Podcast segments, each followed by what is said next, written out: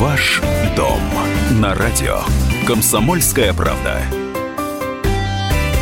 Привет, я Дмитрий Делинский, я главный редактор радио «Комсомольская правда» в Петербурге. У меня такая нетипичная история. Я из понаехавших, причем понаехавших из Москвы. Шесть лет назад мы с женой жили в Первопрестольной, э, строили планы, знаете, такие классические, там, дом, ребенок, дерево, в общем, все как у всех. Ну а потом, когда пришло время воплощать эти планы в жизнь, мы посчитали деньги, прикинули варианты и пришли к единственному логичному решению. Если мы хотим жить нормально, в своей квартире, без долгов, не проводя по полдня в дороге с работы на работу, надо переезжать в Питер. Логика простая. Соотношение цена-качество жизни. Пару месяцев мы потратили на изучение цен, локаций, перспектив развития районов, потому что жена уже беременная, в перспективе нужны детские сады, школы, кружки, секции, всякие развлекухи. Критерии оценки стандартные транспортная доступность, инфраструктура и 60 квадратов по пристойной цене, чтобы это было не как чугунный мост. По цене нас устраивали четыре варианта. Мурина, Кудрово, Шушары и Парнас. В общем, Кудрово и Шушары отвалились сразу из-за транспорта. Над Мурино мы еще размышляли, потому что там метро, но этот вариант тоже отвалился. Там целый зоопарк застройщиков, и у каждого из них свои хотелки и свои собственные договоренности с администрацией по поводу социальной инфраструктуры. Так что остался Парнас, а точнее Северная долина, э, потому что проектировщик района 1, главстрой СПБ, хозяин Олег Дерипаска. Так что это не просто многоэтажки, понатыканные в чистом поле. А нам обещали комплексный подход к освоению пустырей на окраине, буквально новую концепцию застройки спальных районов. Ну и вот вопрос. Чем эта новая концепция обернулась на практике годы спустя? Всевозможные урбанисты из московского интернета утверждают, что на севере Петербурга за 10 лет построили гетто с нечеловеческими условиями жизни. Ну что говорят э, местные жители. Я Тамара. Мне, конечно, было непривычно и довольно трудно. Большие дома, мало магазинов, стройка. Но сейчас стало получше. Почти в каждом доме есть магазин, есть школы, детские сады. Люди в лифтах часто здороваются. И я знаю всех соседей по этажу. Э, более того, у меня здесь есть сын, э, живет на Парнасе. И мне это очень удобно. Парковочных мест немного. Но я езжу на метро, и поэтому мне нормально. А люди, которые говорят, что здесь тесно, на самом деле живут где-то не здесь. По поводу огромных домов, э, на самом деле три четверти городского населения в России живет именно в многоэтажках, и Петербург здесь не исключение. Этим мы, кстати, отличаемся от большинства других стран мира и большинства европейских столиц. Переселение в многоэтажки началось в середине прошлого века.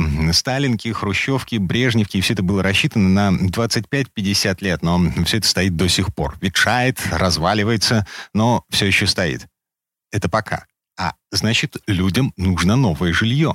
Вот эту задачу решают сейчас новые микрорайоны, которые растут на окраинах Петербурга, а, как в Хрущевке, которые в свое время строились на окраинах. Только сейчас это уже не 5 этажей, а 17-20, потому что население города выросло. Только за последние 15 лет нас с вами стало на 800 тысяч больше. И всем этим людям нужно где-то жить, комфортно жить удобно жить. С моей точки зрения, термин «гетто» некорректен. Это мы слушаем урбаниста Андрея Шилова. Но тут есть понятная причина. Эксперты этот термин употребляют, ориентируясь в первую очередь на европейские, американские примеры строительства дешевого жилья на окраинах. В нашем случае это принципиально не так. Разница состоит в том, что если брать зарубежные примеры, это в первую очередь государственное социальное жилье, которое бесплатно и в социальную аренду предоставляется мигрантам, безработным и прочим, в нашем случае это коммерческое жилье. То есть люди покупают эти квартиры. Эти, это значит, что если у них есть возможность нести стартовый взнос и регулярно платить по ипотеке, или у них есть возможность снимать это жилье по рыночной стоимости, это значит, что уровень дохода этих людей ну, там точно не ниже среднего, а скорее выше среднего. То есть это точно не маргинальщина. И социальный состав не хуже чем там, в центре города, например. А может быть даже и лучше, потому что в центре у нас много коммуналок и так далее. Ну и, кстати, а куда едут жить дети, выросшие в центре? На той же Ваське, например. Правильно, туда, где можно решить квартирный вопрос с теми деньгами, которые есть на руках, ну или в ипотеке. То есть в Северной долине чисто статистически молодежи гораздо больше, чем в районах старой застройки. И это целеустремленная молодежь, не гопники, слоняющиеся на районе. И на всякий случай новые кварталы хорошо освещены и практически полностью увешаны видеокамерами. Еще один критерий оценки будущего, который светит Парнасу. Если верить урбанистам из интернета, детям, которые растут в этих каменных джунглях, нечем заняться. В результате из них получится очередное потерянное поколение, которое приведет район на социальное дно. Ну, слушаем жителя Северной долины. Э, это Андрей. Мы когда переехали на Парнас, там даже не было детских садов. И из-за этого с женой у нас постоянно случались конфликты. Она говорила, куда ты нас притащил, что будем делать. А сейчас нормально. Дочке 6 лет, с трех в садик ходит. Вот сейчас готовится к школе. И вроде как есть выбор, возить ребенка в центр поближе к работе. Или отдать школу здесь. Но вроде как репутация у 460 школы неплохой уровень. Вообще да. Еще совсем недавно лучшими в школе считались гимназии и лицеи в центральных районах Петербурга. Э, такие школы с историей, с сильными преподавателями, с традициями. Э, на окраинах тоже учились, учились неплохо, но в центре было еще и престижно.